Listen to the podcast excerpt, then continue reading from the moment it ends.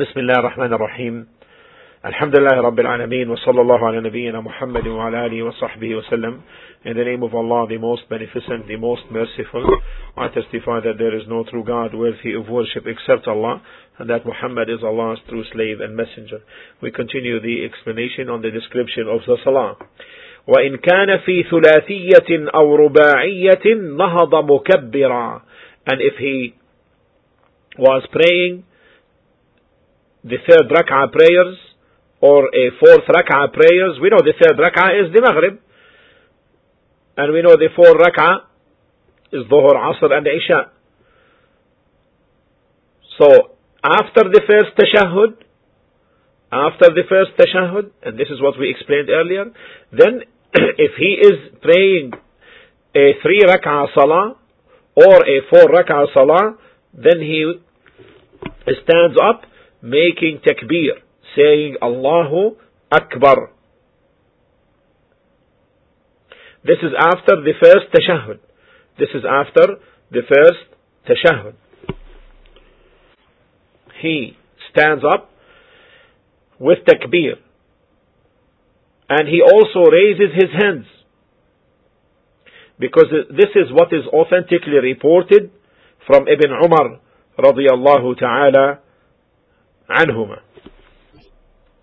Then he continues the salah by reciting the Fatiha. Now he should not make takbirat ihram for example here.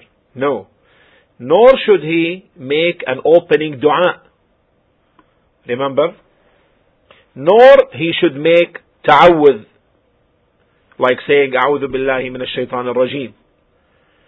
Nor should he renew the intention. Sufficient for him to recite the Fatiha. Sufficient for him to recite the Fatiha. And that this should not be loud this should be silent. Even if he is praying the Jahriya Salah, the loud prayer, these two rak'ah, he recites the Fatiha in them silently. Is that clear so far? Can he add additional surah to the Fatiha? Can he add additional surah to the Fatiha in these salat? in these rak'ahs? In one narration, in one narration, from the hadith of Abi Qatada, he mentioned that the Prophet ﷺ recited in these last rak'ahs the Fatiha only. The Fatiha only. However, in the hadith of Abi Sa'id al-Khudri, there is indication that he recited other than the Fatiha. Because in the hadith of Abi Sa'id, radiallahu ta'ala anhu, he mentioned that the Messenger sallallahu alayhi used to pray in the first rak'ahs with surah, and in the last he used to recite half of that. Some of the ulama give, gave preponderance to the hadith of Abi Qatada because it is agreed upon. And the hadith of Abi Sa'id is in Sahih Muslim. And because the hadith of Abi Qatada there was a firm statement by the narrator when he said بفاتحة الكتاب فقط he recited the Fatiha only. However, in the hadith of Abi Sa'id, the narration says, حذرنا قيامه أي خرصناه وقدرناه. We guessed his qiyam, how long it takes. And there is a determination, between, there is a difference between firm determination and between guessing. So they guessed, in the hadith of Abi Sa'id, the companions guessed, and from their guessing, they concluded that he, sallallahu alayhi wasallam, uh, recited other than the Fatiha as well in the last two rak'ahs. So this is a preponderance for the hadith of Abi Qatada. However, there is a possibility of reconciliating the two narrations. So it is to be said that the Messenger wasallam used to do this sometimes,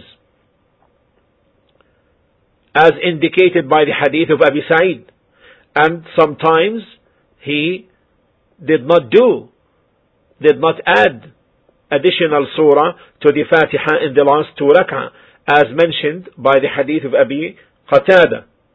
Because the salah is not the same one for us to conclude that there is opposition between, between the two narrations. And the Prophet ﷺ, every day he makes five, day, five daily prayers. And therefore, if we are able to reconcile, then we must refer to the reconciliating of the two narrations before we say that they are that one of them is abrogating the other or before we resort to preponderance. إذا أمكن الجمع وجب الرجوع إليه قبل أن نقول بالنسخ أو بالترجيح if it is possible to reconcile two narrations then one must resort to reconciliation before concluding that one is abrogating the other or resorting to preponderance. So therefore, it can be said that the Messenger ﷺ therefore in conclusion, sometimes in his prayers he recited additional surah to the Fatiha in the last two rak'ah, and sometimes he didn't. Is this now clear, inshallah? طيب, alhamdulillah. Then, after the two rak'ah, يجلس في تشهده الأخير متوركا. Then he sits in his final tashahhud in a tawarruk posture. In a tawarruk posture. How is this? يخرج الرجل اليسرى من الجانب الأيمن مفروشة ويجلس على مقعدته على الأرض وتكون الرجل اليمنى منصوبة وهذه إحدى صفات التورك. He would sit with his left foot pushed. He pushes his left foot forward and sits on his buttock, keeping the other foot upright. This is one way of the manner of tawarruk. So he keeps the foot propped up and sits over his buttocks with the left foot pushed to the right side. Another way, another manner, أن يفرش القدمين جميعا ويخرجهما من الجانب الأيمن. The other way is to lap both on the ground. Lay them, lay them both on the ground, both feet on the ground.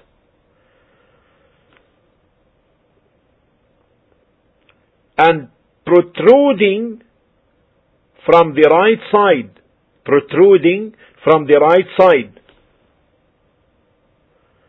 They both on the ground, protruding from the right side.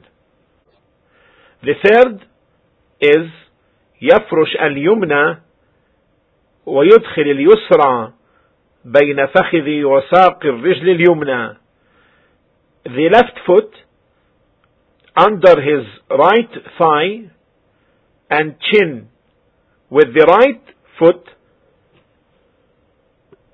laid along the ground the left foot under his right thigh and chin and chin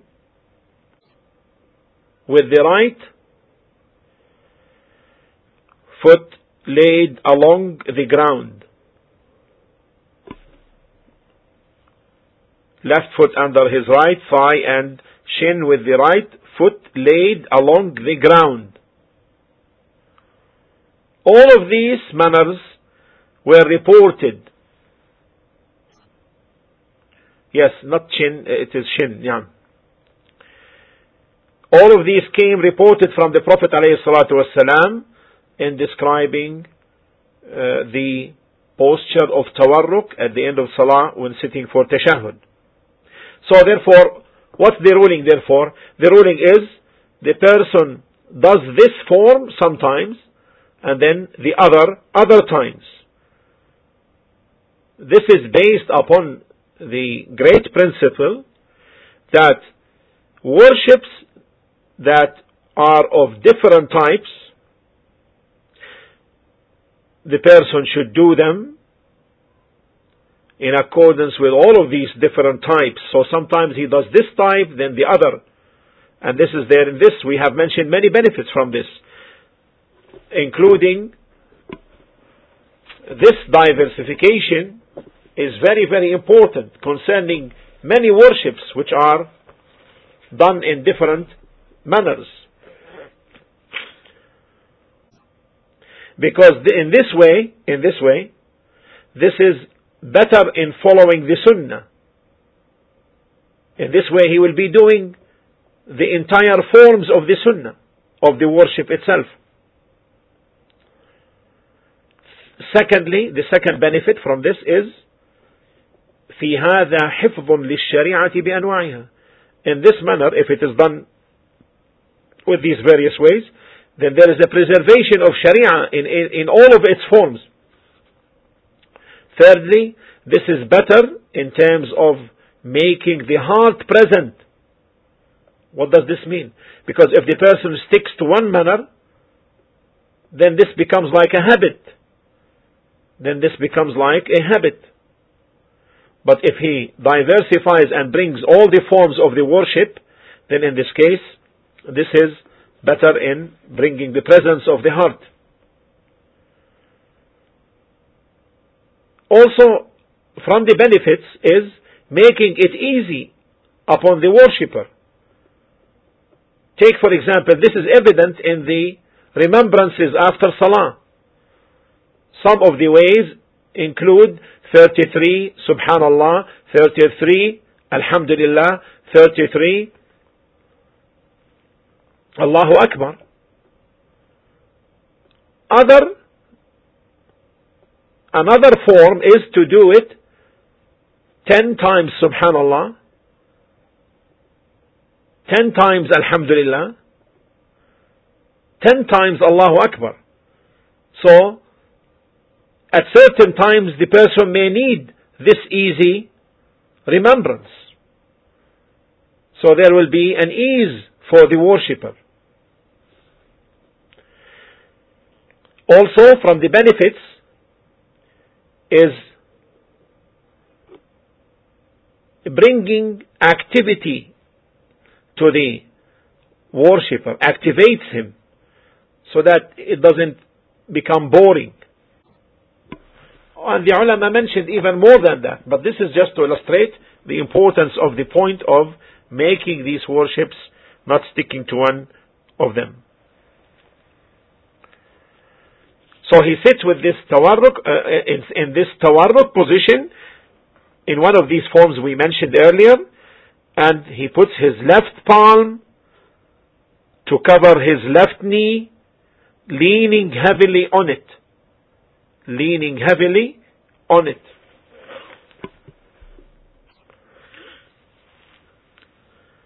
What about the case of the woman? The woman is like the man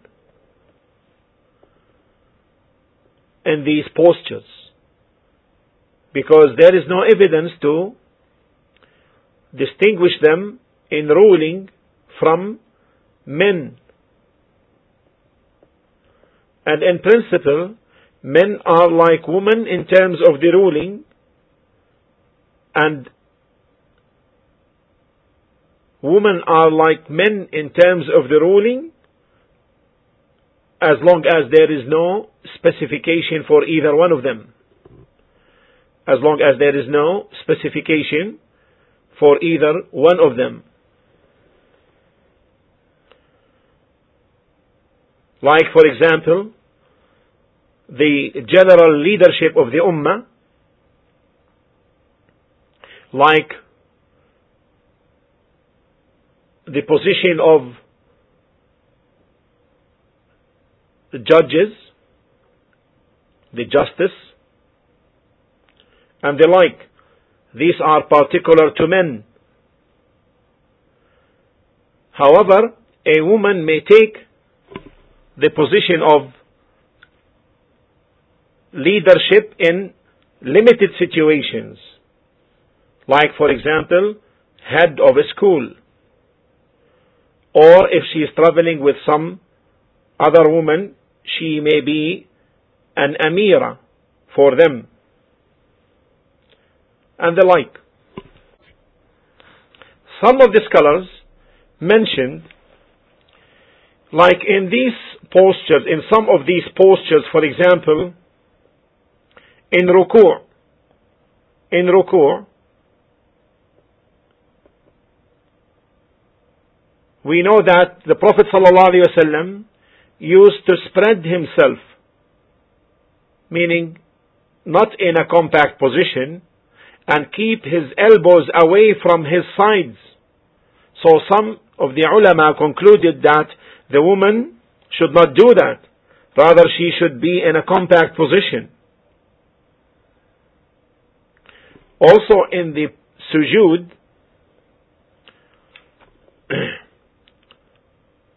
we know the separation of the elbows away from the side and the thighs away from the shins.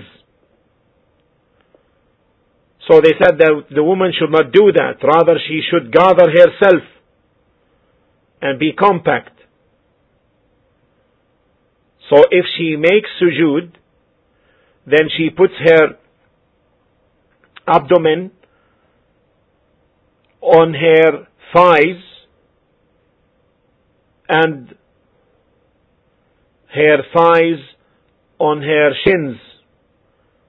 And if she is in ruku', then she brings her hands together, not keep the elbows spread away. They said that this, the evidence for this, they said, is to be in harmony with the general rulings in Sharia, for the woman is called to be shielded and having her self in the prayer in these forms of compact compactness is more shielding than spreading herself in ruku' and or sujood as described in the manner of the Prophet ﷺ. However, this is refuted in the sense that such a reasoning cannot stand to oppose the general texts which indicate that the woman is the same as the man in the rulings. Especially when we know that the Prophet ﷺ said, صلوا كما رأيتموني أصلي. Pray as you had seen me praying. And this address is general to men and to women. Also, this is invalidated if she is praying alone. And most of the time, and what is legal for her is to pray alone in her home, not in the presence of men. And therefore, in this case, there will be no need for compactness as long as the men don't see her. So the preponderating opinion, therefore, that the woman does the same as the same actions in salah as done though as done by the man in everything. So she raises her hands and spreads herself and extends her back in ruku' and lifts her abdomen or belly from the uh, lifts it up from the uh, thighs and the thighs also from the shins in during sujood. And so she does the same as well in terms of the other positions in tawarruk. Nothing is excluded, nothing is exceptional for her in this. There are certain situations where she is different in terms of the ruling, like in terms of the cloth covering and in terms of the recitation. The man recites loudly in the Jahriya Salah, in the loud prayer, and the Sunnah with respect to the woman is to be silent. Now, finishing the tashahhud, what is to be said after that? After taslim, the musalli makes istighfar three times, saying astaghfirullah three times. Astaghfirullah three times. I seek refuge in Allah. I seek forgiveness from Allah three times. This highlights the greatness of this worship. This highlights the greatness of this worship. Many people are negligent regarding the salah. In the outward and in the inward actions of the salah, many are ignorant or many are actually negligent of what is required them openly and inwardly. Many are those who pray with their outwards, not with their inwards. Also, many are negligent in terms of the apparent actions. So you don't find them putting the hands properly. They don't extend their backs also properly to level with the head or in terms of spreading themselves and, and so forth. They even may exceed the limit concerning the movements in salah. This is all from shaitan. This is all from shaitan. Shaitan reminds him of many things in salah. Shaitan reminds the musalli about many things. And when he finishes the salah, he, he makes him forget them. Until the second salah comes, he reminds him of them. And that's why it is mentioned that a man came to Abi Hanifa, rahimahullah, and he said, I forgot such and such. I forget such and such.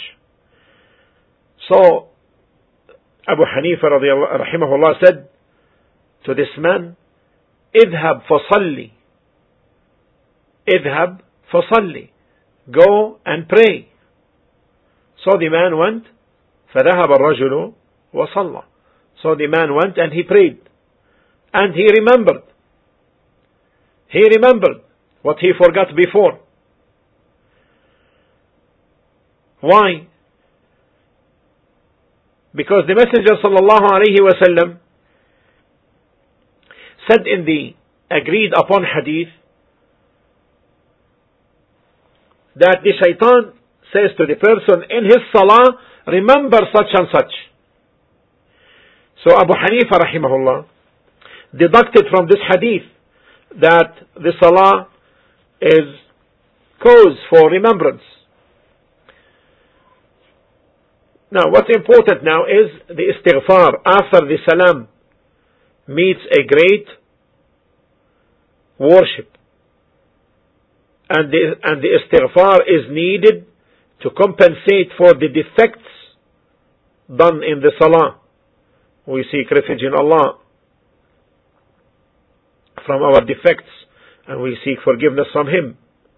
And that's why it is praiseworthy for the person to end his works and actions with istighfar. With istighfar.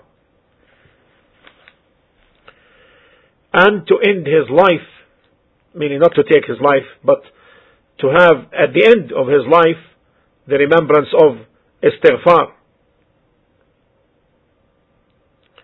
Allah subhanahu wa ta'ala said to his messenger sallallahu alayhi wa sallam in Surah Al-Nasr verse 1 to 3 سورة النصر. إذا جاء نصر الله والفتح. ورأيت الناس يدخلون في دين الله أفواجا. فسبح بحمد ربك واستغفره. واستغفره إنه كان توابا. When comes the help of Allah to you, O Muhammad sallallahu alayhi wa sallam, and the conquest of Mecca, meaning, and you see that the people enter Allah's religion in crowds, so glorify the praises of your Lord and ask for His forgiveness. Ask for His forgiveness. Verily, He is the one who accepts the repentance and forgives. Ibn Abbas concluded, concluded, Ibn Abbas radiallahu ta'ala anhuma, concluded from these verses that this is the news of death of the Prophet alayhi salatu wasalam. That this is the news of the Prophet's death. And Umar commented, Umar radiallahu ta'ala anhu commented and said, ما أعلم منها إلا ما تقول يا ابن عباس. I don't know any other meaning other than what you are saying, O Ibn Abbas. And here the Prophet ﷺ said concerning this matter, he said, إن الله أراني علامة. إذا رأيتها في أمتي أن أكثر من قول سبحان الله وبحمده أستغفر الله وأتوب إليه فقد رأيتها فقرأ إذا جاء نصر الله والفتح فتح مكة. فقد رأيتها. He said that Allah subhanahu wa ta'ala showed me a sign. that if I see it in my ummah that I should make abundant remembrance of saying subhanallah wa bihamdih أستغفر الله وأتوب إليه and then I saw it and then he recited these verses إذا جاء نصر الله والفتح meaning the when comes the help of Allah and the conquest meaning the conquest of Mecca فقد رأيتها so I saw it And that's why he عليه وسلم he used to make abundant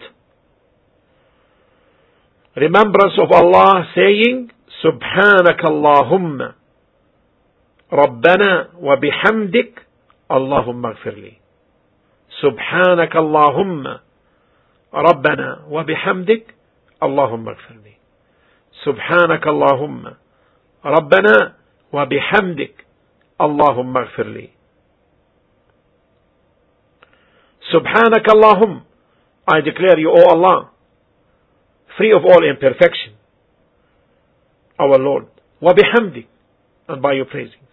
Allahumma اغفر لي, forgive me. So now after the salah, after the tashahud and after the taslim, the musalli says three times astaghfirullah, astaghfirullah, astaghfirullah. Then after that he says, Allahumma anta salam wa minka salam تباركت يا ذا الجلال والإكرام O Allah, you are as-salam, source of peace and security and perfection.